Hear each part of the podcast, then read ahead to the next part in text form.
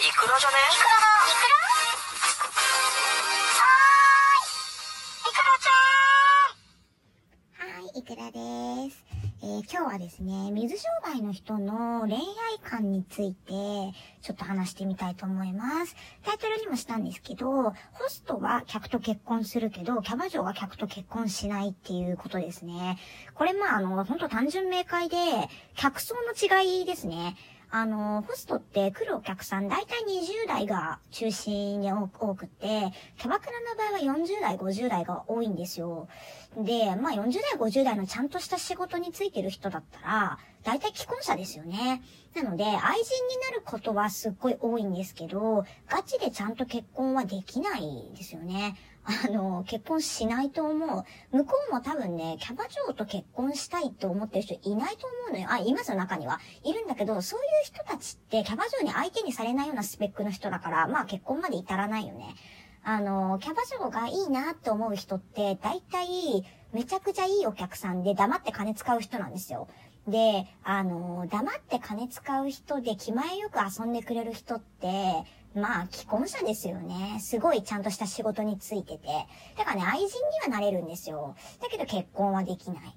ということで、まあ、ほぼほぼないですよね。まあ、これキャバ嬢が結その客と結婚しない理由っていうのは、もうこれに尽きるんですけど、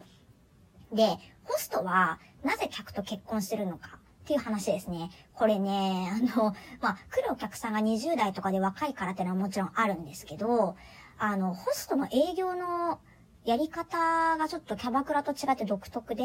あのね、同性営業とか実家営業っていうのがあるんですよ。これ何かっていうと、同性営業っていうのはお客さんと一緒に住むことなんですよね。信じられます？彼女でも何でもないのに、お客さんと一緒に住むのよ。で、あの、まあ、いわゆる、お前は俺の女だからっていうのを信じ込ませるために同棲までしちゃうの。で、あとは、親に紹介するって言って、お客さんを実家に連れてって自分の親に合わせる。本当の親ね。に合わせるっていう、実家営業っていうめちゃめちゃえぐい営業してるホストとかも、まあ、いるんですよ、結構。だそういうので、騙されて、女の子がどんどんどんどん本気になってって、で、まあ、風俗まで行って、すげえ金使うっていうね。まあ、これが、あの、お客さんが騙される一つのあれなんですけど、じゃあ、まあ、ホストはね、それ騙してる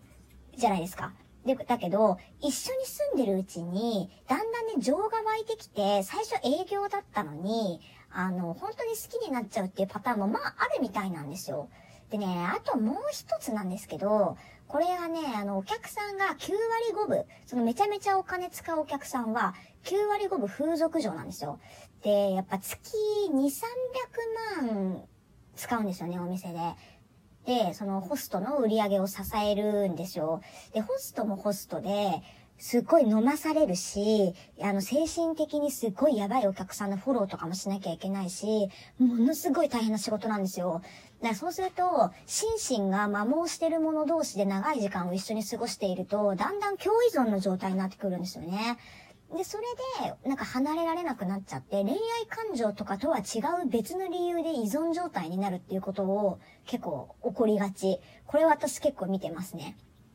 あとね、ホストはね、普通の昼間働いてる一般的なね、あの昼食って言われてる普通の OL さんとか、あのまあ、全然夜の世界と関係ない普通の人たちよ、とはね、絶対に付き合えないと思うんですよ。あの、ホストの仕事ってめちゃくちゃ特殊で、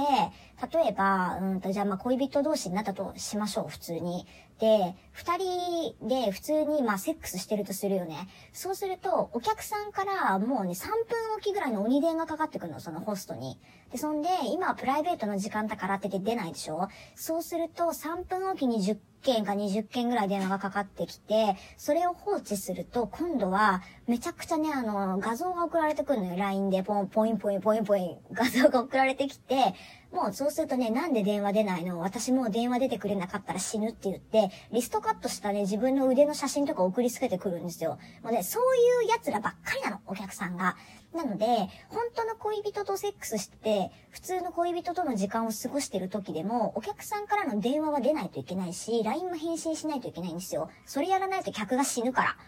なんかそんなのって、普通の恋人同士だったら絶対にこう理解できないし、そんなの許せないですよね、普通の女性だったら。なので、えっ、と、一般的な女の子は多分ホストとは付き合えないと思いますね。あの、本当に好きか嫌いかとかいう問題じゃなくて、多分もうその仕事が理解できないと思うので、一緒にいられなくなっちゃうと思うの。なので、そういう奴らにとことん付き合えるのって、やっぱり同業の人か、まあお客さんですよね。だなっちゃうと思うな。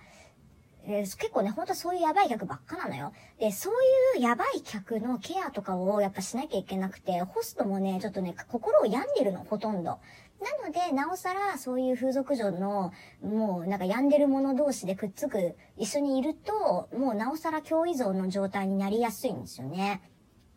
なので、うん、結構いましたね。私見た中で、ホストを上がった後にお客さんと結婚したって人と、あとね、通ってた、あの、店の系列店の社長さんなんですけど、その人はキャバ嬢と結婚してましたね。あれもお客さんだったと思うんですけど、多分。うん。だからお客さんと結婚する人の方が多いですよ。何にしてもね、出会いがないので、真面目にホストやってる人ほど出会いがないんですよ。ほんとね、店に来る女性としか出会えないんじゃないかなと思いますね。なので、まあ、あの、高校時代の同級生と結婚するとかは、ま、また別なんですけど、普通に大人になってから出会って知り合って結婚するとなると、もう店でしか出会いないよね。っていうのでちょっと聞いたことありますね。うん。あの、ちょっとこの間ね、ホストの話もしたんですけど、あの、さっさっき言った、同性営業とか実家営業とか、結構なんか聞いたことないよね、えぐい営業って割かしあるんですよ。なので、またちょっと次、聞きたいっていう方いたら そういう話もちょっと収録しようかなと思ってます。あの、キャバ嬢がやる手法よりエグいからね、ホストの方が。はい、という話でした。